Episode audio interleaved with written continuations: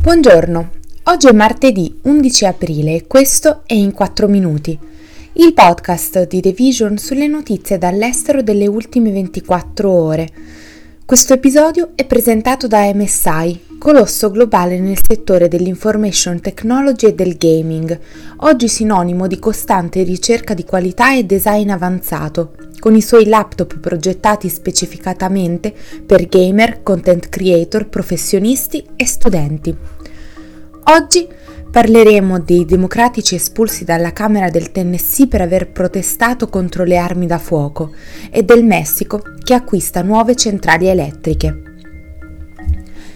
La scorsa settimana la Camera ha espulso due esponenti democratici dopo che la settimana precedente avevano interrotto una sessione legislativa per protestare contro la mancanza di divieti per l'uso di armi da fuoco.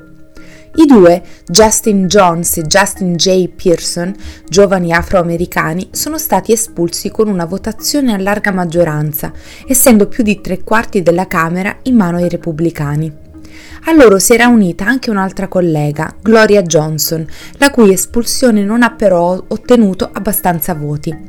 Secondo lei, a influire sarebbe stato il colore della sua pelle, essendo l'unica bianca dei tre Jones, Person e Johnson, che si erano uniti alle centinaia di manifestanti che pacificamente avevano protestato a Nashville e occupato l'ingresso della Camera statale dopo l'ennesima tragedia avvenuta a causa delle armi da fuoco.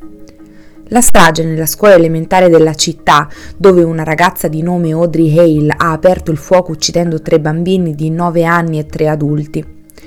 La straordinaria azione punitiva contro i democratici, come l'ha definita il New York Times, per un atto di protesta segna solo la terza volta dall'era della guerra civile che la Camera del Tennessee ha espulso un parlamentare dai suoi ranghi ed è stato il culmine di un acceso dibattito sulla democrazia dello Stato. Nonostante le richieste dei manifestanti, l'istituzione ha solo varato misure per migliorare la sicurezza nelle scuole, senza limitare il possesso di armi da fuoco, che anzi negli ultimi giorni ha visto l'approvazione di leggi che lo rendono ancora più permissivo, come in Florida. Nel 2023 ci sono già state 130 sparatorie di massa negli Stati Uniti, con decine di morti, mentre negli ultimi vent'anni si contano fino a 750.000 morti. Nonostante questa realtà, una riforma è ancora ben lontana.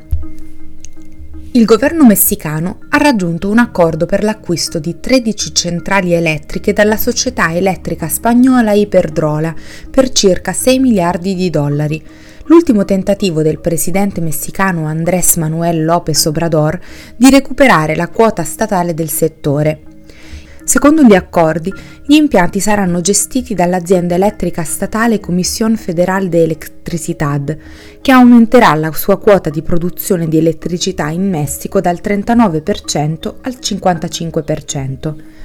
Da quando si è insediato nel 2018, López Obrador ha cercato di annullare molti dei cambiamenti apportati dal suo predecessore, che hanno aperto i settori del petrolio e dell'elettricità del Messico a maggiori investimenti privati e stranieri. Il presidente ha sospeso le aste di nuovi blocchi petroliferi al momento del suo insediamento e nel 2021 la compagnia petrolifera statale Petróleos Mexicanos ha acquistato la quota del 50% della Royal Dutch Shell nella raffineria Deer Park in Texas.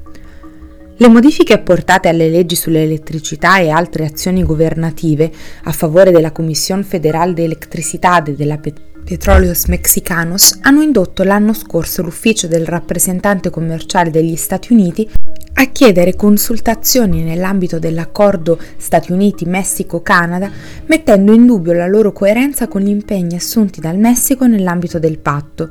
Il mancato raggiungimento di un accordo potrebbe portare gli Stati Uniti a richiedere un panel per la risoluzione delle controversie nell'ambito dell'accordo a tre, che potrebbe portarli a imporre tariffe di importazione su una serie di prodotti messicani. Per il digital artist Andrea Colacicco, in arte Black Elephant, per raggiungere un punto comune con un essere umano la cosa migliore è sempre l'utilizzo delle immagini, lo strumento con cui è più facile incontrarsi e capirsi, al di là delle definizioni e delle possibili etichette. Una passione che in tempi in cui erano ancora in pochi a farlo lo ha portato a sperimentare con il 3D per creare installazioni di videomapping e nuove realtà in cui trovare continue ispirazioni contro l'apatia urbana ed esistenziale. Trovate un'intervista a firma di Lucia Brandoli su The Vision per il progetto The Creators, sviluppato in collaborazione con MSI. Questo è tutto da The Vision, a domani!